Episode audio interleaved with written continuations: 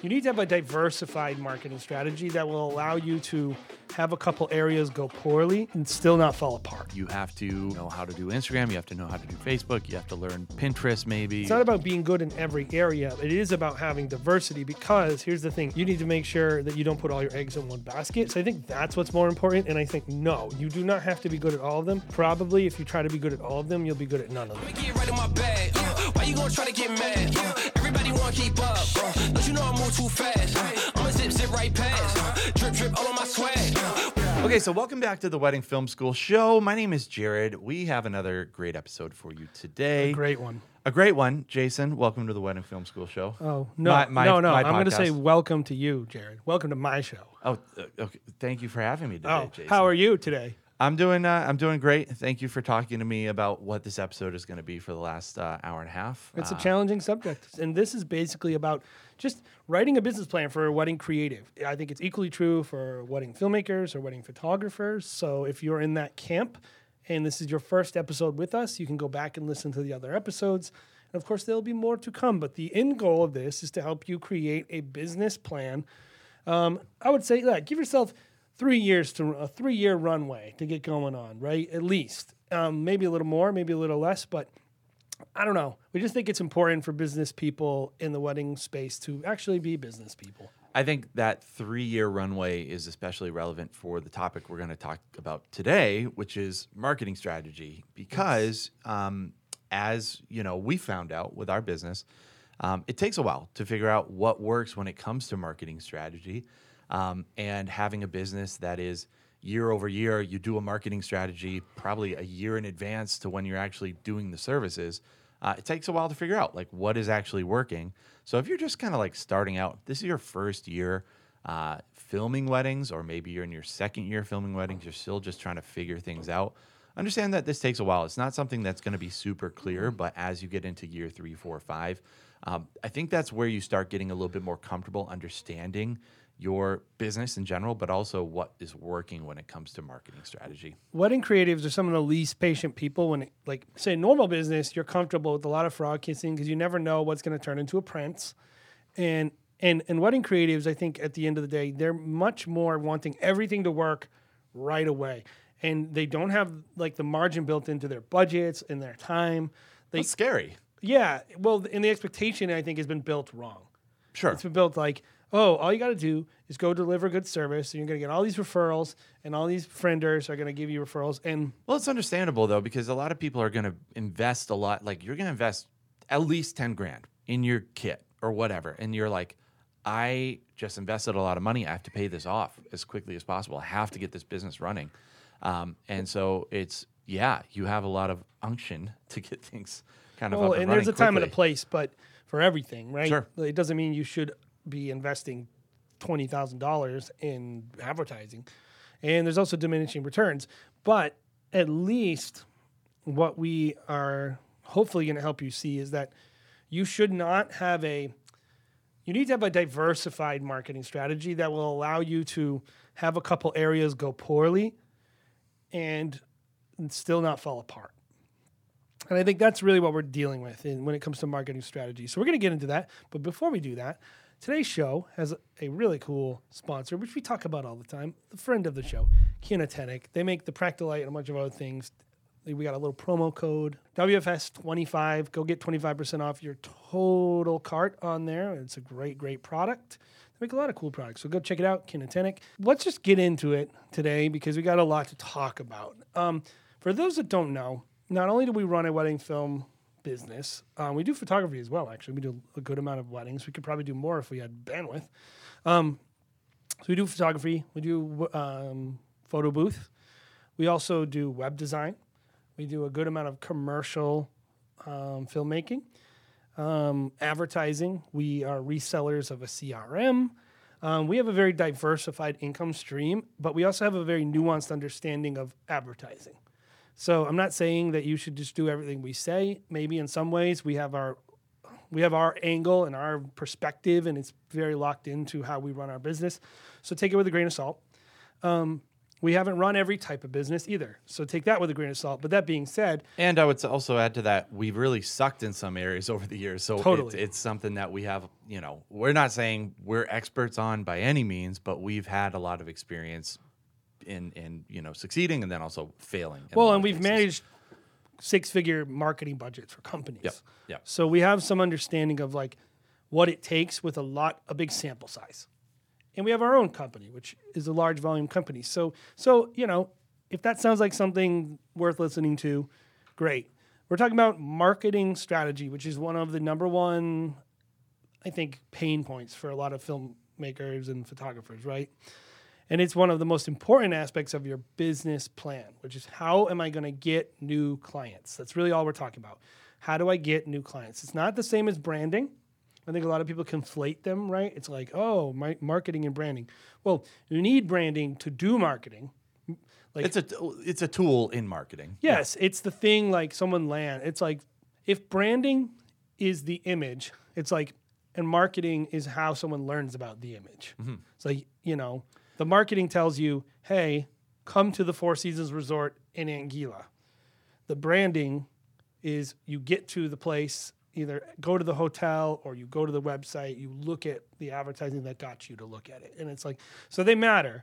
They do matter, but they're not the same. And so we're not going to talk about branding so much today. We're not going to tell you what your brand should look like. Or we're going to mainly talk about strategies and philosophies behind getting new clients. Yeah. And I think one of the first questions that someone might ask is a pretty basic question is, why do you market, right? It's to get leads down the line, and you know, I know some people would never in a million years market, but we're going to dive into like what is actual like marketing strategy, and it's more than just selling ads, right? Or applying for ads. Way more. Yeah, and so there's a lot of layers to that. I think in general, like most people, and despite the business that you're running. Most people aren't generating enough leads to run the type of business that they want to run. And it doesn't matter what type of business that they want to run. Some people want to find the ideal client, and they're only doing like 10 weddings a year, right? Some people want to run a scalable business where it's like they're doing 120 weddings like we do. Everybody has to create leads. You know, but you have to create more. You're not going to have 100% hit rate, so you're not going to get 20 leads and book 20 weddings. If you do, some people are like, oh, it's great. I'm like, that's not great. No. That's actually bad. Like, think of it this way. If you're generating 50 leads and you're booking 20 weddings out of those, right? That's probably an actual non-ridiculous ratio. Yeah. Probably a lot of people are doing some similar stuff. Yep. If two of them are coming from one photographer and you're charging $5,000, what if you upset that photographer? What if they find someone they like better? What will happen immediately to your sales is you will immediately lose $10,000. Mm-hmm. Yep. Overnight. And you'd have no ability to create your own lead. Yeah. And so I think the position of my thing as a business person, I think this is just business 101. You don't want to be beholden to anyone. Mm-hmm. You want to be able to do a rain dance, create your own rain at any moment so that you're not dependent on market conditions. You're not dependent on the favor of other people. There's always going to be a somewhat, but like you want to create a diversified lead stream where one thing can go poorly and it's okay because you got this other thing to pick you up. And so that's what we're talking about today. And I'll add to that point. Like I see a lot of people right now coming out of COVID, right? Like we're in a stage right now where a lot of people are getting a lot of leads and then a lot of people are not getting a lot of leads. There's a huge disparity between those two camps. Like I see people all the time, all leads haven't picked up yet. And I think that's kind of regional. Like it is a little bit like, where are you in the country? Are weddings really picking up? Did they ever really die off? I know here in New England, since restrictions have been slowly lifted, now there's this frenzy. It's crazy. And so, but I also think there is some of, you know, the top dogs, the people that have the relationships, the people that are never stop spending on marketing are just eating everyone's lunch right now because they're just like, hey, I'm going to fully book. And actually, I spent that time training an associate. So now I'm able to do two weddings instead of one. So that's one wedding that's not trickling down to the people that are maybe newer, that are, you know, not top dogs in their area. So I think this is marketing strategy played out right after the coronavirus. Well, and marketing is a bit of a cheat code too. Mm-hmm. And so if you're new, we've done this twice, and we're basically build a brand on two weddings. First wedding we ever booked, I think, was $6,000. Mm-hmm. Yeah. And we did that off of one free wedding. We showed up. Think how stupid that was. Like, I think back on now, we would go to this wedding show with one free wedding. We dumped about $3,500 in that wedding show between the booth, because I always believe in marketing. I always believe in branding. And I always believe in, like, you show up like you own the place. And that's how you can generate respect and trust. Because if somebody goes like, oh, if this person's willing to be cheap with their booth, they're going to be cheap with my wedding, right? And so we showed up. We booked this huge wedding at Castle Hill, which is one of the premier venues. Like, it's a great wedding. We tell this story all the time on the show, by the way. So if you're listening, you're like, wow, that rolling your eyes again. But it was like, it was all marketing. Yeah, it was all marketing, and we're doing the same thing with Merriment right now. We had 2-3 weddings. We build this whole brand on it. So it's like the portfolio matters. Like, the work we shot was representative work, so it needs to be representative work. It can't be like I'm trying to find my way. Like, you have to have a mature expression of your art. That matters. Probably, you can probably take that for granted with this episode. We are assuming that your branding is good, that everything about your website is good, that your brand language is cohesive, that you are not an embarrassment, that, like, anyone who lands on you will like what they see, they will get a good experience. Like, we're assuming all that's working out. And we won't get into this a lot, but I'll say this as a caveat to all this. One of the things you're going to see, if you look, referrals, if you can generate a lot of paid leads on The Knot because your price is cheap, but you don't get a lot of referrals, that tells you something about how good your work is. Your work is probably not that good. You probably need to go and take a hard look if you can. And maybe you don't care. Maybe you're like, who cares? I'll just keep spending money and I'll keep running this business making mediocre work. But if you have a desire to get into certain markets, you have to take a hard look of, like, what does my marketing tell you about your work? And, like, if you get a lot of people who are hitting your website but not filling your form out, your site sucks. If people are going to your social and they're not reacting, like something you're doing, like, marketing will give you a lot of intelligence that will help you determine, is your product up to standard? Yeah. And we were just talking about our company, Merriment Films, that we just started last year in the middle of coronavirus pandemic. Most of our leads right now, since we started it, are paid advertising because no one knows about this company. It's brand new. We're just introducing it to all of our planner friends. And it's probably a little below their market. It's probably below their market. So all of our leads so far have been paid advertising. And now that we're sending out shooters in 2021 to film these weddings, we're going to see if the other aspects of our branding or our marketing, I'm sorry, I confused those two, Jay. Don't scream at me. Scream at him in the comment section of the YouTube, guys. Our marketing... is effective. Like, are we going to get people who are interested in working with us down the line? Because that's the way we see it, as marketing is composed of multiple layers. And why don't we hop right into this? Let's get into it. Yeah. So first and foremost, and I'll say this, even though I know we're talking about this later, we break it into the 50-50 rule, which is there's really two categories that you want to be succeeding in. Yeah. There are your networking. Hang on. So I want to do this first. We're gonna preface it. So just prepare. If you're driving, get ready to write something down. If it means you have to, like, pull over, because we're gonna ask you to do a little bit of homework. So just be prepared for that. Yeah. So we break this forthcoming list into two areas: network marketing leads and advertising marketing leads. And these are just things. We want to be 50% of our leads coming from the network marketing side and 50% coming from the advertising side. So the network side would be client referrals, which is a sign that you did a good job, you made a client happy, and you get that lead. Vendor referrals, which is a sign that you are professional and cool to work with, and, of course, the work is good. And then we have advertising marketing, and this is a pretty big category. We're not going to try to get all of it, but the general ones you want to be looking at are SEO, web presence. Simple way of saying specifically, are people landing on your website from search engines? Yeah. And these will very much vary in in importance, by the way, based on your business model. So, like, for instance, the next one, paid advertising. Paid advertising is very important for some business models, and other business models, not so much. Social media, publishing, and then, of course, extra random stuff like maybe a wedding show or things like that. But you got SEO, paid advertising, social media, publishing, and then miscellaneous extra advertising opportunities. I would say those are the advertising marketing leads. And so I think we always do the homework assignments with these. The homework assignment here is to take each of those categories, client referrals, vendor referrals, SEO, paid advertising, social media, publishing. We're going to have a little form you can fill out on our website. Go to weddingfilm.school/resources, and you can download it and kind of identify what are my channels and opportunities in each one of those. What am I doing to make them successful? Don't try to understand how you can make them better now. Just try to understand what you're doing now. I think that's where you start. Yeah, and I would say 2020 is a cluster. Like, it's probably not going to be very accurate because if you had people reschedule, it's just going to be all over the place.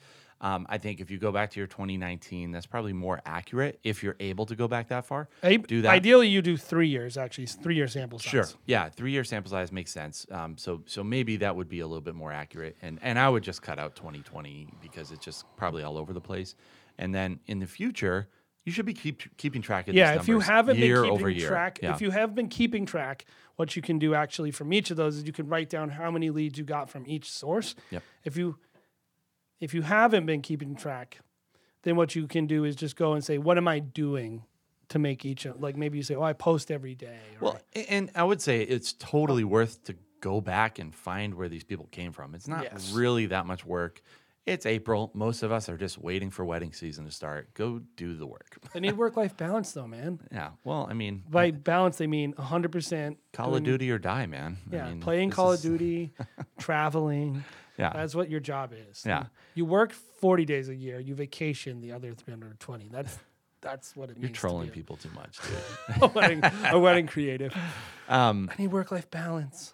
So this is the point. Stop what you're doing. If you're listening to this podcast, stop it, and because we're going to dive into the kind of the 50-50 rule and, you know, kind of honing in on these two categories. But find what it is for yourself, because I think immediately what it's going to tell you is, you know, you're either out of balance or you're pretty well balanced, or right? Most likely what you'll find out is you're only doing one of them. Sure. If you were to identify your channels, you're like, okay, client referrals, you know, I've 50 client referrals over the last 3 years and 20 vendor referrals. You look at SEO, no idea, maybe zero. Yeah. Social media, oh, I had 20 people reach out in my DMs that I booked. Okay, great. Publishing, I've never been published. So, you know, paid advertising, I don't spend any money on paid advertising. Like, you're going to find that, like, you're probably top heavy in a couple areas. Mm-hmm. And what we're not telling you is you have to be as equally as successful in all the areas. So I want to be really clear with that. Sure.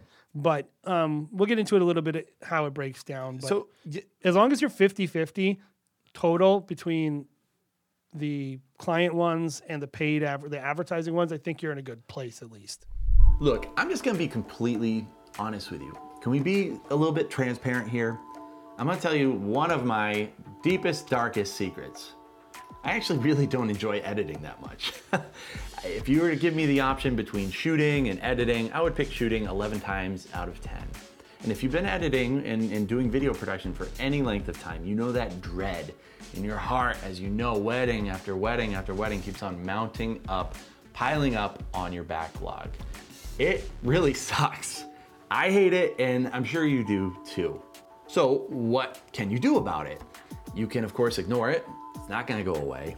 You can hire a video editor to work on staff. Maybe it costs you 50 to 60 grand plus taxes, or you can simply reach out to our friends at No Backlog.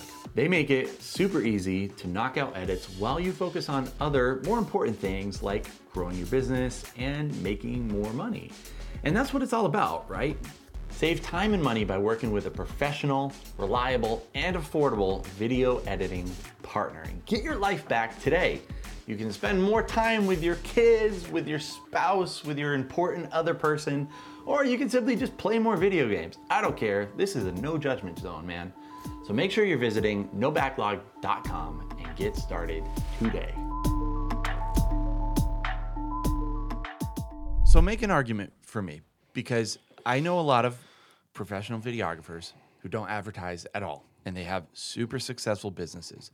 You know, they're doing 15 weddings a year for 20 grand a year, and they're not doing any form of paid advertising at all or whatever, and that's worked with their business model. So maybe make a case for why you think the 50-50 rule works for all businesses. A, I don't think that that's true. I think we just because you're not paying in a traditional sense for the advertising doesn't mean you're not spending money to advertise yourself. For instance, we'll probably have him on. We should have Jody on sometime. But Jody from LaRev, he's spending a lot of money this year, and they do every year, to go to Engage. As much money as we're spending on our ads. Or more, maybe. Sure. And so why? Because, like, he knows that those relationships are critical to building his business. And, you know, I'm sure there's always some unicorn who doesn't do anything right and their work is so good. And it's like, that is not the example you should be following. You shouldn't be following the example of the best person in the world at the thing that they do, unless you are also the best person. Yeah, okay, I'll give you a great business strategy. The first business strategy is be the best in the world. If you can do that, great. Then turn off the podcast. Why are you even listening? Just go be the best in the world. That's not a business model. Be the best in the world. It's like, no, we're talking about things that you can do to run a business that you have control over that will kickstart you. And, like, my honest opinion is, like, being the best in the world doesn't pay more than being the most medium in the world. Yeah, it's true. Like, just make a living is what we're talking about. If you make the best steak in the world, you're not making more money than McDonald's. Definitely not. Like, and so what we're talking about here is, like, A, there's different strokes for different folks and different things that will work. Yeah. But I'm just saying, like, I don't really believe there's a substantive group of people who are spending no money on their advertising. They're either buying mentoring, they're going to Engage, they're spending money on things that will elevate them, getting relationships that they want. They go to fancy restaurants with people. Like, they're everyone is putting money into their business. There's probably some people who are literally doing nothing, and that's awesome for them. That's great. But this is not what we're talking about. I think most people I know are spending something. Yeah, and I think we're just trying to refocus the conversation to include all the extras. So anyone who says, like, I don't spend any money on advertising, yeah, you're not spending on Facebook advertising. Sure, maybe that doesn't fall within your business model or your business plan or your marketing strategy. Well, like LaRev, they don't. Yeah, it would be stupid of them to buy Facebook ads. But trying to refocus the conversation on advertising can be Engage. It's spending $10,000 on going there. It's spending $500 on a meal with two planners at Engage or afterwards. Or, like, going to an industry party with a $250 ticket or whatever it is. Like, you just need to be putting money into the business because it allows you to get opportunities that otherwise you wouldn't have. Again, and I would say this is important because even if you're, and we hit on it early in the podcast, even if you're a business and you're like, I want to shoot 10 weddings a year, and I want it to be my ideal client. If that's kind of what you're thinking your business might be and what you want to focus on, you probably need to have 50 leads in order to get 10 because you are whittling down who your ideal client is there. In general, you need more leads. So what you're talking about is building a lead funnel, right? And this lead funnel at the end of the day is going to really probably be getting like 1% of the total people exposed to your brand. And, like, so I'm always looking at, like, in order to get 10 clients, how many different exposures do I need to different people? How many times do I need to be in front of someone? That's how, like, the average person needs to have 10 exposures with a brand before they will build brand trust and actually, like, engage that brand. So I want to create that frequency. I want to create that share of voice because at the end of the day, if you show your brand to 10,000 people, whether it be paid advertising, social media, SEO, all these different ways people are seeing your brand, you're going to close on, like, with companies, maybe 10 people. And I think with weddings, it's a little higher. You have a hot lead. The leads are hot. Yeah. They know exactly what they want. Like, it's easier to find that lead. Yep. We're very lucky in that we have, like, a very specific thing we can sell. But, like, people have a very, very, like, a lot of people are showing their brand to, like, 100 people. And they're lucky that they're getting 20 weddings booked. Mm-hmm. They're really lucky. And it's not the place I would want to be. I just know, like, typically while we're sitting here in this show, we're going, bing, you have a new inquiry. Bing, you have a new inquiry. Like, we can just decide based on the volume of leads we get, the decisions we want to make with our business. And that's what marketing is. So let's talk a little bit about how do you build a business plan around this? Because I think first you identify, like I had said, maybe you downloaded that form, you've already done it. You identify what are your channels under each one and how many leads am I getting from each of my channels. Mm-hmm. I think coming up with a strategy that's going to get you, this is where ideal client, I think, maybe comes in to the equation, right? Is where are your clients shopping? Sure. I think it's when it comes to, you're talking about specifically when it comes to paid marketing? No, any of it, all of it, building your business plan, putting the marketing, taking this marketing strategy thing and writing it down in your business plan. Yeah, yeah. Is like, certainly. Okay, your business plan is luxury wedding filmmaker or, you know. Yeah. 30 weddings a year filmmaker or studio. So yeah, what you're saying is, you know, it's important to listen to episode 1 through 3 to figure out like how you are going to spend any money or spend your time on the marketing side. Yeah. So, you know, decide, you know, that's probably something you should know before you actually decide where that money is going to be spent. I think, yeah, it's a good point. Yeah. So let's hop into, you know, the two sides, the 50-50, right? You know, we want to talk about advertising, which I think a lot of people don't want to do, obviously. I feel like people try to avoid any kind of advertising marketing at all costs. If you want to sell a class, write a class on how you don't need to do advertising and all you got to do is have a strong brand, and that will sell like crazy to a bunch of Instagram photographers. You know, you made the point that everyone should be doing this. It should be 50% of your leads that are coming in are through advertising, and that's SEO, paid advertising, social media, publishing, extras. Extras can be wedding shows or just however, whenever, whatever. Probably the actual way to look at it is they're leads you control. Yes.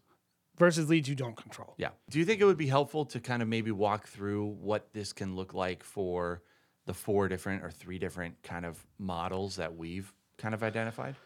Sure. Maybe that's a good way to look at it. Yeah. So for each of our brands, they're dependent on different things, right? I've talked to a planner today. She's like, please explain to me, what is the value proposition of Huxley Film?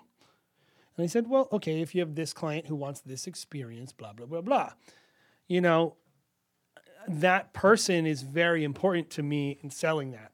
So I have to invest the time to educate my planners on why they want this. Stop, Go, Love, pretty apparent. You know, they like working with us. They go look at the price. Like, and then, of course, Merriment Films, like I had said before, it's probably not something I'm going to sell directly to that planner. It's just not for them. And so, like, when we look at that, I'm like, wow, like, I had one conversation with a planner that one of my brands works perfectly for. The other one is okay, and the other one doesn't work at all. So they require these totally different strategies with that one person. Yeah. Right? And so depending on what you're trying to build, you're going to need to take a totally different approach. I do think that the ratio, the 50-50 ratio, should hold true. Yeah. For your brand. Because, like, probably at the luxury level, like, you're going to be it's much more important to do really good on social and build great planner relationships and invest in those things. And on a volume level, it's much more important to get a lot of opportunities. The 50-50 ratio works well here, but the kind of minute details as to if you're talking about 50% of your leads coming from SEO, paid advertising, social media, publishing, extras, those can vary. They will vary big time. Those will vary big time. They'll vary big time. In that 50%. Totally dependent on what you're selling. Yep. When we look at Huxley, I would expect, I think luxury can actually push beyond the 50% pretty easily, and maybe that's okay. Of advertising, marketing? Yeah, you might end up only being 30-70 when you have a really, really strong luxury brand. So you're saying it could be higher for the higher % comes in from network marketing? Probably. I think so too. It can. And I only say that because I'm not really thinking through. There's this intangible thing of like, let's think, we always go back to Jose Villa because he's like the OG, right? He's got an incredibly strong brand with publishing. His social media is crazy. Like, the client is aware of him before they're going to the planner. Yeah. And so it's like, it's hard to say, is it a referral? I would say it gets more murky. It's murkier. Because you might spend $30,000 going to Engage over the course of 3 years in order to get those kind of network marketing. Yeah, maybe you never go again after that. Yeah, maybe you don't have to, and you're just not spent. Like, I think of one specific company that's charging $10,000 per wedding, and they do 120 weddings a year. And I don't know if they're spending any money. You don't see them anywhere. Like, they'll do like Instagram. They probably get a lot of leads from Instagram just because they have a big Instagram following now. But in general, they're probably not spending a whole lot. Well, on that it's side, really, they have the relationship. I think what we're talking about is creating critical mass. Yep. And like getting ahead of steam. Yep. Right. And so like once you get ahead of steam, you're probably going to need. You can probably stop playing by the rules. Yep. So if you are like this successful person and you're like, this is dumb. Well, yeah, no, it doesn't count for people who are killing it. Yeah. This is just general business practices that are practiced across industries, by the way, not just in our industry. And this is a great place to get started. And if you're writing your business plan, I would say this is a great way to look at it. So let's just break it down into these ways you can do advertising marketing. Yeah.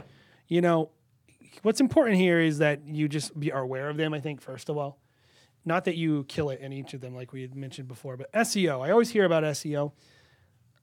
I personally don't really, for our businesses, don't think it's a major important part of our brand. No, I'm always actually surprised when we do get some leads from SEO. We get a decent amount. Yeah, Google searches. And I think the most effective thing to do here is just be around for a long time. Well, like, there are tools you can use like SEO Profiler, things like that. You can run some numbers on it. But in general, like... I think it's the hardest thing to do well. It was more important years ago when the blogging thing mattered and a lot of things really mattered. Sure. These things are change importance based on the market. Well, there's just a lot more areas of advertising marketing nowadays that you can. This is what invest. I'll say about SEO. I'm not an SEO. I'm actually not a huge believer in it. Interesting. Because I think advertising is more effective. Yes. But what I will say is this: when you run one of those reports on your site, you don't want a bunch of the red flags going off, where it's like spelling errors, all the things that Google uses to start calculating. Well, are you a good site? Yeah. At least you want to be able to pass one of those reports. So I'd encourage you to go check out an SEO report, run it on your site, fix the problems. If your site is passing, great. You should probably be, like, depending on your business model, like our business model is producing maybe 10 leads a year that were booked leads, closed leads, off of SEO. And I'm happy with that. Yep. I'm happy with 5 from our business, to be honest. It just tells me, like, my site isn't broken.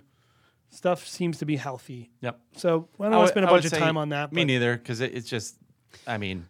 Get it out of the way. You just can't be an embarrassment. That's all. So paid advertising is where a lot of disagreement is, right? Paid advertising. I think it's where probably most people think about when you think advertising marketing is paid advertising. Spend, and it's the thing that most creatives try to avoid. Yeah. So. This is how I look at it. We said it last episode in the series, paying money to give yourself time. Mm-hmm. It's interesting to me that wedding creatives are obsessed with having time off, traveling, living the lifestyle they want, all these things that they talk about incessantly. That's why people spend money on things, guys. You know why you hire someone to do your laundry? Because you don't want to do it. So you cannot replace the work that goes into getting someone to know about you. You need to either do it yourself, which is a lot of work, to make yourself known to a person who does not yet know you, whether like putting all this time into social media, these things you need to get in front of people. And the easiest way to do it is to spend money. That's it. That's the easiest way. That's and like right now, I mean, the ways that people are doing that, I think Facebook is still very effective at getting in front of brides. And the biggest thing here is like targeting. Target marketing. The thing I like about it, we have been advertising on Facebook, and it's been working well, but most of our leads actually come from Instagram through Facebook. So they're the same back end, by the way, guys. Yeah. Instagram, same company. Yep. You set your ads up in one place, they go to both places. And I would just give a shout out to our friends, Max Sadik, because he is really the guru when it comes to Facebook marketing. And we're not going to dive in because, I mean, have a full-time job doing Facebook advertising. We do okay with it. I wouldn't call myself an expert by any means. Go check out Marketing for Wedding Pros, the Facebook group, if you want to learn more about Facebook advertising for free, or if you want to take a class, do it with Max. He's the best. And that's really what I would say when it comes to Facebook. Yeah, but either way, social media advertising. Social media, Pinterest. I've seen some people have success there. I think The Knot and Wedding Wire fall under these categories, which we are currently doing ourselves. Pinterest is actually the second biggest image search engine on the internet, next to Google. That's interesting. Yeah. So if you want to be pinning like Vera Wang dresses, you shoot a lot of Vera Wang dresses, you put it up there, girls looking at dresses, pin your work, hire you. Like that doesn't work as good with video, but with photography, I think Pinterest is killer. Yep. And because of what it lets you do with brands. Yep. Like TikTok, who knows when, I don't know if there's a paid element to that, but like that's next, guys. Yep. Like every one of these social media platforms, they all start out giving you hooked. They want to get you on that crack, right? I'm getting leads. The second it starts to become essential to your business, that's when they start charging you money. Mm-hmm. And I'm okay with that. Yep. But that is just how it goes. There's a lot of different ways to get your name out there that would be considered paid advertising, organic advertising. Yeah, there is. There's lots. There's lots out there. And so I do think it's one of those things that probably overwhelms people a lot, right? Yeah, I think when you first get into wedding filmmaking, you realize that you have to wear 17 hats. Yes. And and it's overwhelming. You realize that you have to become a marketing expert. You have to do all these things. And just within the marketing avenue, you have to know how to do Instagram. You have to know how to do Facebook. You have to learn Pinterest, maybe. You have to learn how to just do all of these different forms of advertising. You're definitely not going to be able to just do one thing. No. And it's super overwhelming. And so my question to you would be, do you think that the average creative has to be good at all forms of advertising that we're talking about? I would say I want to have 6 lead sources. If I have maybe 5 to 6 quality sources of leads, 2 of them being referral-based, one of them being just my website. So really, I think if you have 3 other sources of leads, like whether it be, The Knot, Wedding Wire, and Instagram, or Facebook ads, Instagram ads, like it's not about being good in every area. It is about having diversity because here's the thing, any season, any year, as society changes, some of these medians are going to fall off. Mm-hmm. They're going to stop becoming the default. Like someday people are going to be like, Instagram is so stupid. And somebody they always say, don't build on a rented channel. You don't own Instagram. You don't own Facebook. You don't own Pinterest. Any of these, they're excellent sources of leads and they're great. You need to understand them. But that being said, you need to make sure that you don't put all your eggs in one basket. So I think that's what's more important. And I think, no, you do not have to be good at all of them. Probably if you try to be good at all of them, you'll be good at none of them. I totally agree. And I've definitely been victim to trying to do a little bit of everything and then just not even looking at the results and seeing, hey, I'm spending all this time on Pinterest. Why? Like I haven't to this day probably gotten a lead from Pinterest. Why? Who knows if you even did it right? That's the thing. Yeah. And so that's why I would say like all or nothing, man. Like all or nothing. Like if you are going to invest in Facebook marketing, don't just throw like $20 at it. Throw $1,000 at it and see what happens because that's what's going to give you enough of a base to even make decisions by, right? Well, yeah. I mean, maybe a better way instead of saying all or nothing because you don't have to do all of them. But all or nothing within like don't just like lame attempt at Facebook marketing. You have to give yourself enough of a sample size with anything you do to produce measurable results. I would say if a certain thing isn't working and you know it's not working, first of all, take the time to kind of check and see what is working and look at your numbers. But then also, if it's not working, if you've invested a lot of time and you're just like, this is, don't be afraid to just pull that. Don't be like peer pressured into doing something. There's a whole like Pinterest or Wedding Wire, The Knot. Like, it works for us, but if it doesn't work for you, don't be afraid to just pull it and figure out what does work for you. Yes, but give yourself enough sample size. I think it's the point. Is like, so what is a good sample size? I think with paid advertising, my opinion is anything you do with paid advertising should be an annual strategy.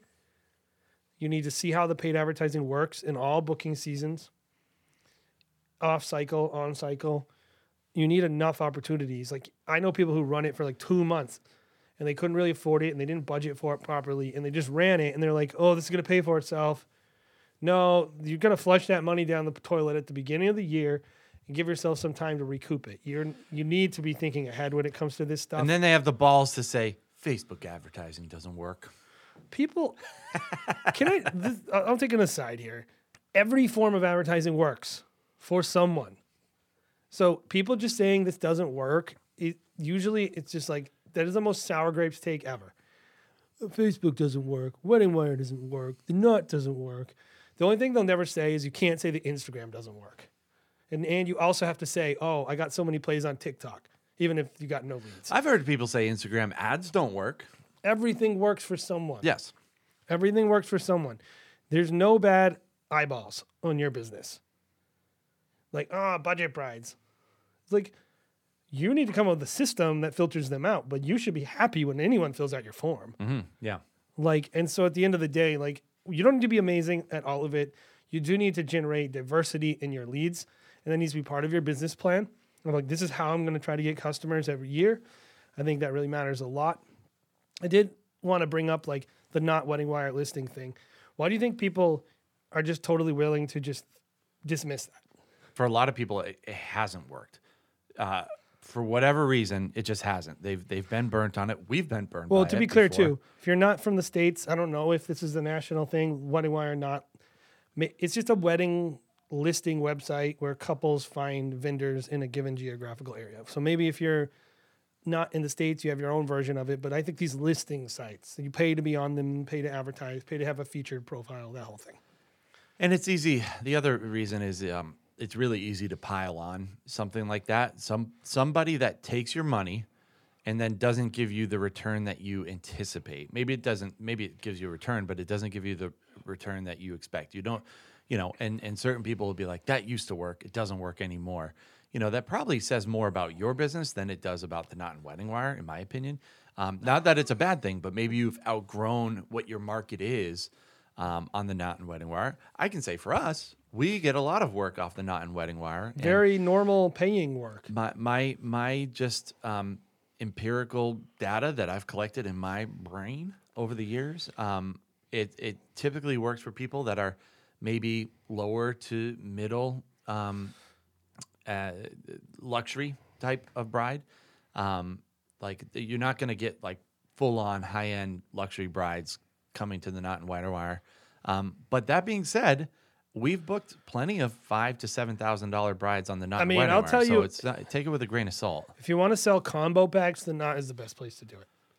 Probably, yeah. You can do trickle down. If you're a photographer / videographer, you can do photo, list yourself as a photographer, and then, hey, we also do films. I think it's even better to do videographer and then add photo to it. Really? I think it's less. It's cheaper. It's cheaper, but they already have a photographer when they talk to me 99% of the time. Yeah, I think it might depend on your market too. Sure. But either way, you can double dip is what we're saying. Yeah, yeah. But I can tell you, like, over the last, since January 2018 to March 2021, our Knot couples are our highest average sale. There you go. Even higher than our vendor referrals, probably. Yeah, by about $600. So there you go. So it's like, we have a lot of data. And I'm telling you, like, Wedding Wire somewhere in the middle. The Knot, you're talking, it's your highest total average sale. Now, given they much less, you have 196 of those that we booked from the Knot since January 2018. Yep. 450 vendor referrals. Yep. So it's a much smaller sample size. Yeah. But I think that's enough data to say there are more people on there, at least in our region, than just budget brides, as they say. Yeah, definitely. Definitely. Like, there, you know, I would always say, like, man, I mean, I got more data than most people, and I'm telling you, if you do it right, you can get. And it might be different. It's different in every area. It's like we don't advertise totally. In Boston. But anyway. Again, it's all about finding what your niche is, who your client is, who actually wants your services. Yep. And having a plan. And that's what we're talking about today. It's like, what's your plan? And just giving yourself time to execute on that plan and create data. This is the one thing that I would not recommend right now. I've actually never really found it to work well, which is like Style Me Pretty's Little Black Book. Or kind of those listings. I don't feel like they have enough volume. Yeah, we've never really done. We've been on Once Wed. We've been on Wedding Chicks. We've been on Style Me Pretty. We've been on Green Wedding Shoes. All of these blogs, right? To be on their like preferred vendor list has never worked out well for us. And, the other thing that never seems and that might just be us. It might work really well for some people out there, but that's just the experience that we've probably had. Better for photographers. Maybe better for photographers and a certain type of photographer. But I found that the Knot, Wedding Wire, Zola is another new one that's coming on that has some interesting things that I'm interested to dive into that they're doing right now that I think people should check out. But those are the ones that are very regional, and you can dive in and you can just find local people, which I think is why they're more effective. When you go onto these blogs, they have like, you'd think it would make sense where it'd be like, oh, there are two videographers in Massachusetts. Well, and I'm listed next to some big deal person. Yeah. But you know, so the list is smaller, but also you got to realize the audience is smaller. You got to realize that most of the time people probably aren't really looking for vendors on those sites. They're looking for inspiration. And the vendor lists are sometimes harder to find. But again, it might work well for you because you are in a niche market. The other thing that hasn't worked well for us, and this is just us, again, and this is why you need to figure out what works for you. Yep. Right? Because this is, I know for a fact, works great for a lot of people and and for photographers especially. Being featured in magazines, like big publications. We've been featured, Martha Stewart, Style Me Pretty, New York Times. Yep. Yeah, and this is what I would say and how all this kind of ties together. You know, it might sound like I'm kind of bashing these publications, like these blogs, but the people looking at these blogs are probably wedding planners, photographers. That's maybe where you can get some of your network going on. And we'll talk about that later in the episode when we get into, you know, network marketing. We'll say it again and again and again. Just finding what works for your kind of people. What works for your marketing strategy. It might take some time, but it's well worth experimenting. Sure. And all we're talking about is get some diversity. Yeah. Just get diversity. And like, I honestly, here's my opinion. At least one of your lead sources should be paid for. Why do I say that? Because that's something that you control. You want to do more, you spend more money, right? Yep. And so you're not just relying. And so my opinion is if you have 6 lead sources, one being paid for is good. One of the things that a lot of people talk about is they talk about Instagram, right? And of course, Instagram, to Facebook to a lesser degree, I think in terms of like Facebook, people use the ads, but maybe not as an organic platform anymore. I don't think many people are posting to their Facebook page. But yeah, Facebook pages kind of sucks right now. Even Wedding Film School, I mean, we'll post and we have like 10,000 followers on there and we probably get maybe a like. It just doesn't get in front of people. So yeah, the algorithm is just, it's not the best. Hates businesses. They hold you hostage. Yeah. So regardless, like, but one of the things that I've heard time and time again is people who are like, there's a great thing that happens. And you see it mainly with photographers, but it's like, show your face. And like, it's all about like getting in front of customers, building relationships on social media by using your time. And so we talked about it in the last episode of this series, which was like, hey, there's no such thing as free anything. You're either spending money or spending time. Either way, it's the same. I think people are comfortable with that time investment. Why do you think so many people resist investing in the ad side to these social media platforms? Because we as wedding creatives are cheap, probably. We think of spending probably as a loss, right? Like, I am not good enough to have relationships So therefore, I had to spend. And so it's all, I don't know. I think that's probably some of it. And also, who wants to spend money and give it to a soulless organization like the Knot Wedding Wire? Well, there's always like this thing. I think there's a thought that like, you know, there's always a free way to get access to a client. And there is. There is and there isn't. But usually you have to spend up front. Again, whether it's time, whether it's money, you have to spend it up front to make it so that you get free advertising. I just want you to put yourself in the perspective, though, of these companies. These companies, this is what they say. If you're getting it for free, then you're the product. Yes. And so these customers or these companies building these audiences for you, they're doing it so that you have to pay money to talk to them. That's the whole point. So if you get into social media thinking, oh, this is a great way to connect with my fans, until they decide it's not. Until they say, yeah, you can connect with your fans if you're willing to pay us. Mm-hmm. They're the ones in charge. So just keep that in mind. That being said, I think social media advertising actually works really well if you do it, and I would encourage you. I think the reason most people don't do it is because they feel it's way over their heads.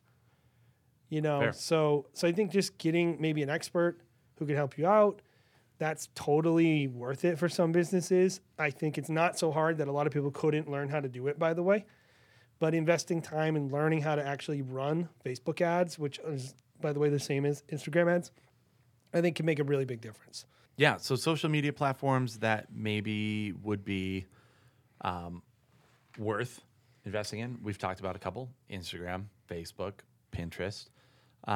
How do you think people should be using these? And why do you think people don't tend to spend money on these sites for actual advertising? The average artist, I think it's all about relationship building. And so I think a lot of people maybe don't see the need. And that's probably true of a lot of people. A lot of people probably don't, that's not where they need to spend the money, you know? Yeah. But I mean, I think most people could generate some sales. Yep. And I just like the idea that, like, I can press a button and generate a lead. Yeah. For me. Like, I don't love the idea that, like, if I don't show up on this platform every day. We booked 65 weddings in the last 3 months and posted I don't think we've posted one time this year. To Instagram? Yeah. No. And I'll tell you, probably at least 10 to 15 booked us through Instagram. Yeah, I mean, I'm take that for what it is. I don't know what that means. I'm just telling you. Me neither, to be honest. We're still trying to figure that out. I'm just telling you, like, you don't have to do it, and it's a lot of work. Again, it's all tied together because I think what's actually happening is somebody gets referred to us, then they check out our Instagram, and then they say, I found you on Instagram. Because that's the last place they saw us before they decided to reach out on our contact form. Yes. So I think that has weight. The other thing is, for Merriment Films, we did a little bit of advertising on Instagram, but we haven't posted. Like, you know, so the daily kind of grind of doing Instagram as a job is like, it's just not that interesting to me. And honestly, I just haven't really. I don't want to be an Instagrammer. It's too much time. Like, I want to spend my time doing other things. We're not the people who are going to show up, show your face. We're not those people. And that's an effective way to sell. Yeah. So if that's you, great. We're not experts on that by any stretch. Like, when we worked with companies with our ad agency, we would spend six-figure budgets on social media. Mm-hmm. We would just spend the money. We'd be like, put up a really nice ad. Like, the whole, like... When I look at the money versus the time, I think the time is more expensive than the money. Yeah. That's just me.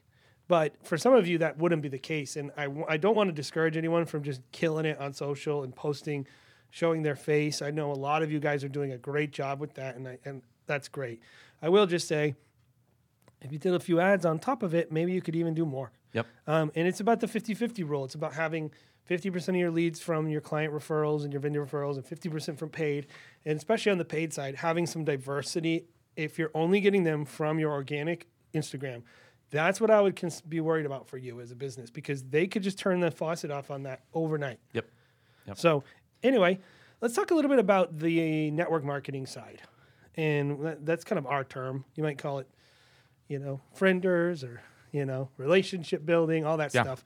But that encompasses the client referrals and the vendor referrals. The vendor referrals are something that I think are interesting because you can start working on that before you get a portfolio.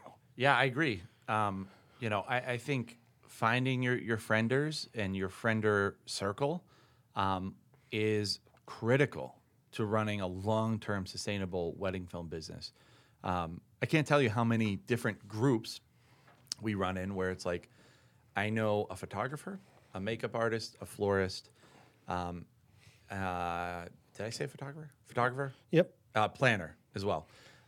Vendor people too. Vendor people. And we are this cohesive group, and I am a part of their club. I am the videographer in their club. So whenever like I'll get a call and be like, oh, I was referred to you by this one photographer. I'm hiring this makeup artist. And it's like you see the same exact people. They're like pods. At the same – they are. They're little pods. We're probably a part of like 5 of those. Yep. Where we're the videographer and we work with that photographer. And it's like – well, I was talking to a planner today, and I said to the planner, blah, blah, blah, this planner. And she's like, oh, I don't really know her. Yep. I just assume they all know each other like I do. I have a lot of relationships that these people don't even have. And we're always trying to get our tendrils in terms of as many relationships as possible. The people we never see are other videographers. Pretty much. Unless we're on, you know, Facebook groups or whatever. Yeah, I mean, by the way, you can get great leads from other videographers. That's how we got our start through connecting with somebody who gave us a ton of referrals. So my point is, like, you need a lot of relationships, and you will find a lot of them have nice synergy. One thing that I would say about relationship building and vendor referrals, there's one side, which is you showed up, you did a great job. Got to work with the people. That, of course, is very important. Try to get those working opportunities, even if you're a second shooter or whatever. The other side, though, is like when you're trying to build that relationship and you don't have the gig yet, you've never worked with that planner, you've never worked at that venue, you never worked with that photographer if you're a filmmaker. One of the things I'll say most just unequivocally important in this area is that you be authentic and you actually, like, people know when you're trying to use them. You can't just show up and bring no value. Yeah. You can't just show up and not be cool and not be... like, try to actually, like, this is all about being a person who's not just using other people. People know. Yeah, I think that's a great point. And I was going to say, I mean, a lot of us wedding vendors, we're professional salespeople, right? You run your business, but you're also a professional salesperson. So our BS meter is super high because we're professional BSers, right? Like, we're salespersons. I'm a great salesperson. And I can always tell when someone's trying to use me to get what they want. And I immediately just shut them down right away because I don't even think about it.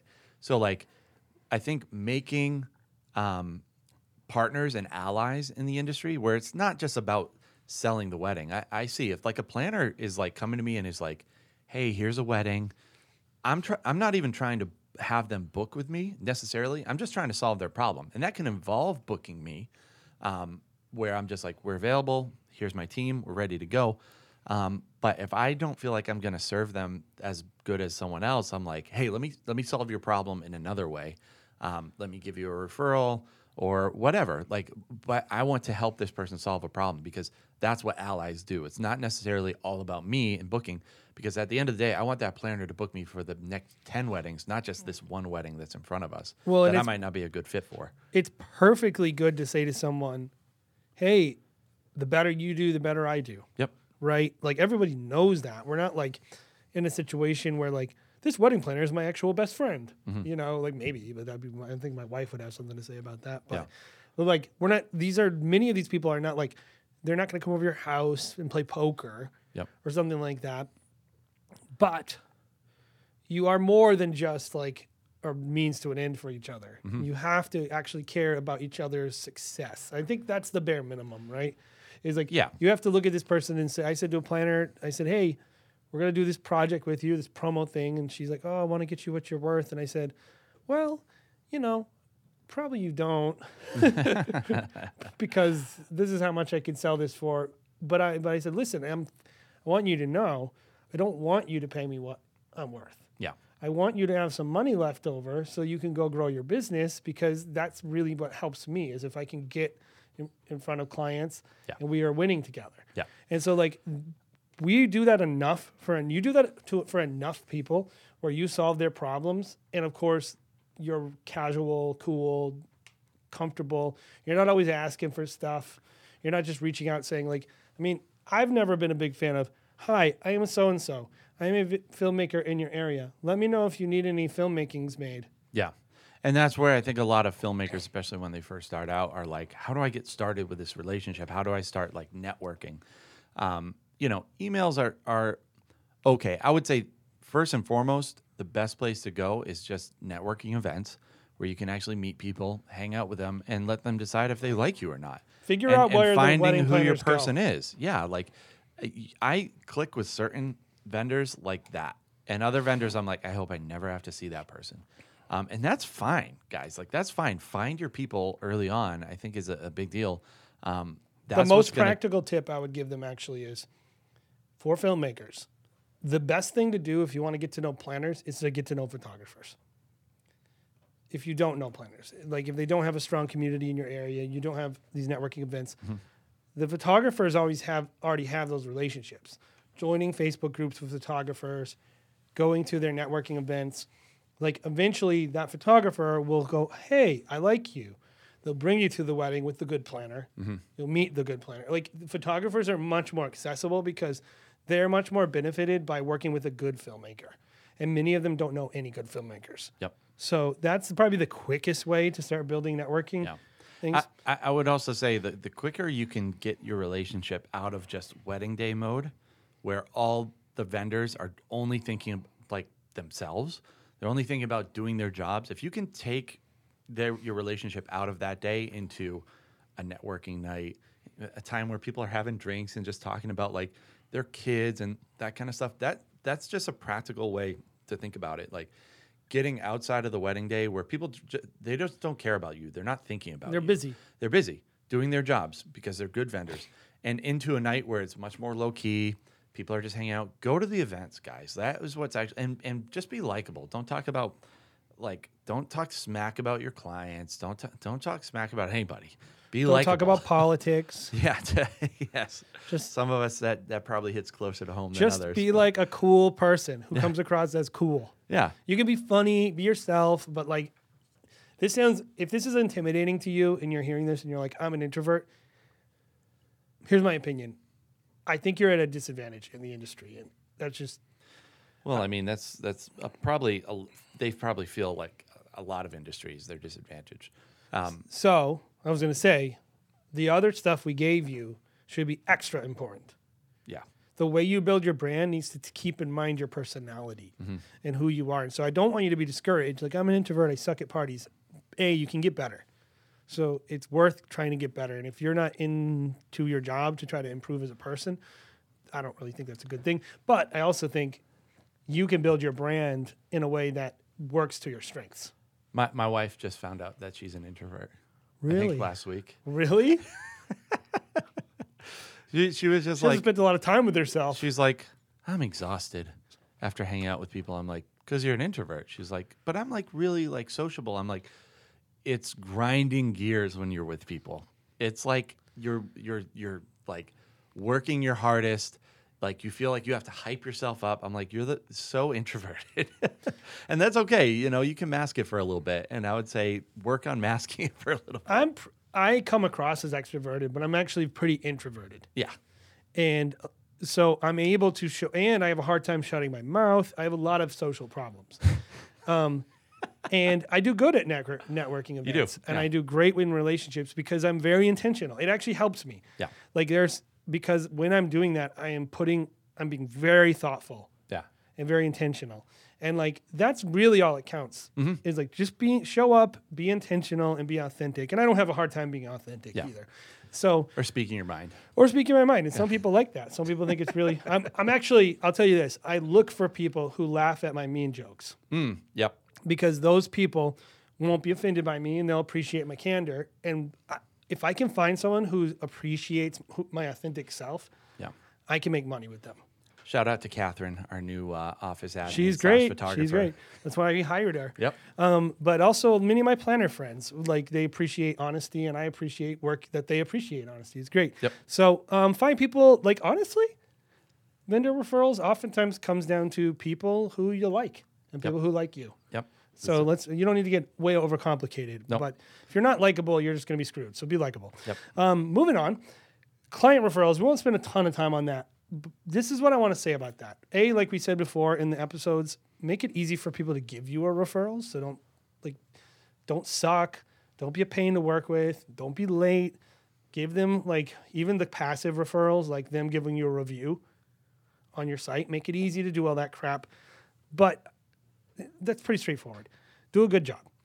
But one of the things I see with client referrals and vendor referrals, one of the number one things you're getting out of all these referral sources is information about yourself.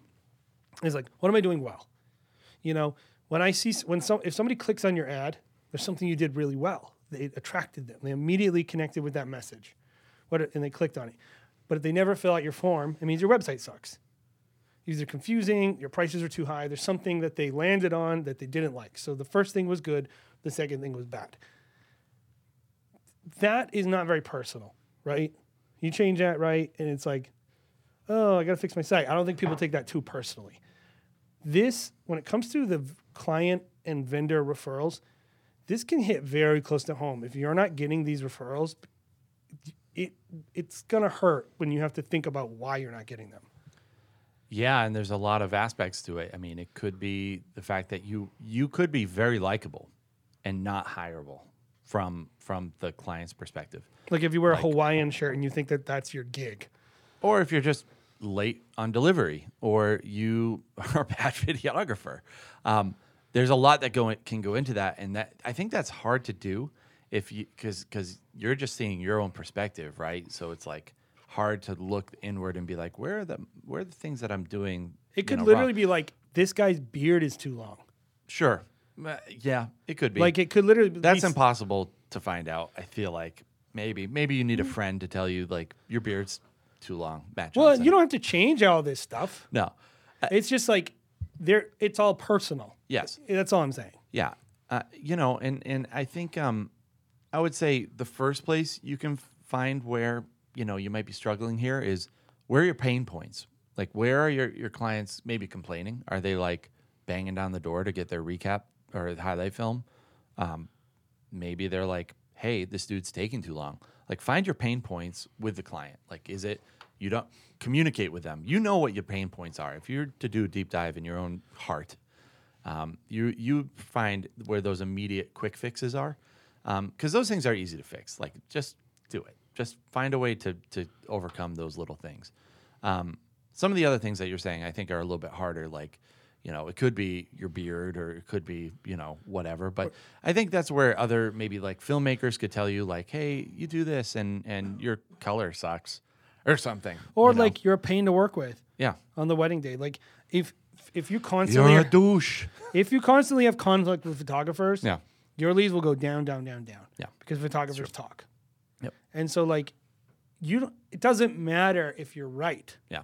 It doesn't matter I don't think you are right, by the way, if you're just don't understand that you're not the only person there. We all know a videographer or a photographer or whoever who's just does good work and is unhireable because of their personality, because they scream at the DJ, because at every chance they screw every vendor around them. They don't care about ideas. Coming back on time for the when the planner says please be back by this time. Yep. And just whatever it is. My point is only this. Yep.